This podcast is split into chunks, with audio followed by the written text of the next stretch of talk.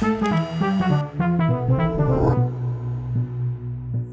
Selam. Bugün neden popüler olduğunu ilk bölümünü çekiyoruz. Ben konuşurken ellerimi kullanıyorum samimi olsun diye.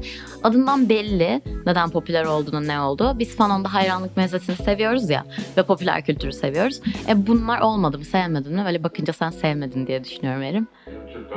Tamam devam ediyorum o zaman. Neden popüler olduğu konuşuyoruz. Çünkü popüler kültürde bir şeyler popüler oluyor ama neden popüler oluyor? Hani ne oldu, nasıl başladı, veriler ne, bilim bu konuda ne söylüyor? Bilim dediğimiz şey benim. Bu yüzden bugün de neden popüler olduğunu ilk bölümünü çekiyoruz ve ilk bölümümüzün konusu Clean Girl Aesthetic.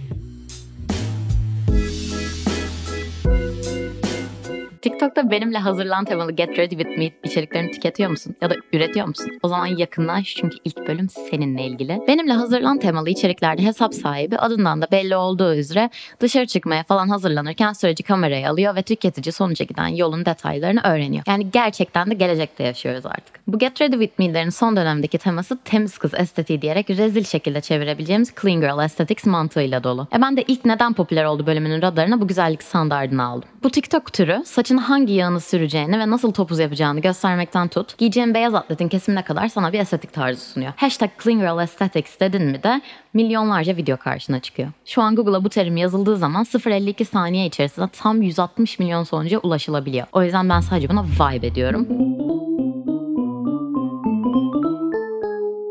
Peki bu temiz kız enerjisi nasıl bir şey ve neden popüler oldu? Clean Girl Aesthetic'i anlamak için biraz Web2 dünyasının kurbanı olmak lazım. Instagram'ın belirlediği ve Instabody diye adlandırılan bu mükemmel görüntü sürekli tekrarlanan bir imge. Kardashian'ların önce olduğu, tek tipleştirilen güzellik algısının domine ettiği, güzellik ürünlerinin öne çıkarıldığı meta bağımlısı dünyamızdan bahsediyorum. E TikTok demiştik. Instagram ne alaka dediğinizi duyar gibiyim. Aslında duyar gibi falan da değilim. Ama işte dediğinizi tahmin ediyorum çünkü ben bunu kendime söyledim. Ve bu süper çerçeveli güzellik algısıyla orayla başlamadı tabii ki diyerek devam ediyorum. Çünkü başlamadı. Instagram'daki düzenli yaşam, anda kalmak, yüz maskesinden kirpik yağını atlamak ve her gün porridge'ini yedikten sonra yogini hayat tarzıyla ben neden bu kadar düzenli değilim ya dedirten profil tipiyle başlayan bir yolculuktan bahsediyoruz. Bu sağ kaydırmalı postlardan günümüze taşınan Clean Girl Aesthetic, TikTok'ta karşımıza orta üst sınıf beyaz kadının %99'unu oluşturduğu, saçına düzenli yağ bakımı yapan, smoothiesinden çeşitli ürünleri eksik etmeyen, her an yapılacaklar listesinin takibinde kişilerin devam ettirdiği bir şey.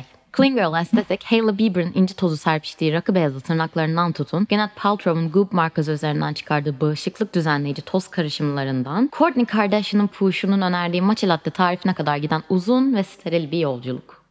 Peki Clean Girl Aesthetic neden popüler olmamalı? Kasende kale yoksa bizimle oturamazsın modunda sınıfsallığından bahsetmeye gerek yok diye düşünüyorum. Clean Girl Aesthetic yazdıktan sonra 2-3 aşağı kaydır hareketiyle göreceksin ki bu tek tip güzellik algısının tek tip bir üretici kitlesi var. Beyaz, orta üst sınıf, aknesiz cilt tipine sahip, ince bedenlerle dolu bir kitle çıkacak karşına. Bu temiz kız akımının kapsayıcılığı da tam olarak burada bitiyor. Peki nasıl problemli bunun? Saçlarına yağ bakımı yapmanın pis görünmekle anıldığını anlatan Hint asıllı içerik üreticileri, şimdilerde bu güzellik algısından yola çıkanların lisedeyken kendilerine bu sürdüğüne çok ağır kokuyor gibi yorumlarda bulunduğunu anlatıyor. Jerf Avenue üzerinden satılan blazer, çizgili gömlek veya beyaz tişörtlerinde influencer Matilda Jerf tarafından kurulduktan sonra ortaya çıkmadığını anlatmaya çalışıyorlar. Yani evet, belli akımların belli belli temsilcileri var. Ama bütün bu akımlar beyaz kadınlar tarafından popülerleştirildiğinde mi kapital kazanmak zorunda? İşte bugünün sorusu tam olarak da bu aslında. Peki TikTok Instagram'ın ayıran yanına gelelim o zaman. Son dönemde içerik üreticileri bu tip yalnızca tırnak içinde sağlıklı yaşam pompalayan, tertemiz parlayan güzellik algısına sıkılmış durumda. Dağınık odalarını gösteren, bir daha olsa asla yaptırmayacağı dövmelerinden bahseden, sarhoşluğun en kötü anını yakalayan fotoğraflarını paylaşan ve hayatının bütün kaosunu ortaya döken içerikler isteniyor. Evet topluca isteniyor bu. Ben de onlardan biriyim.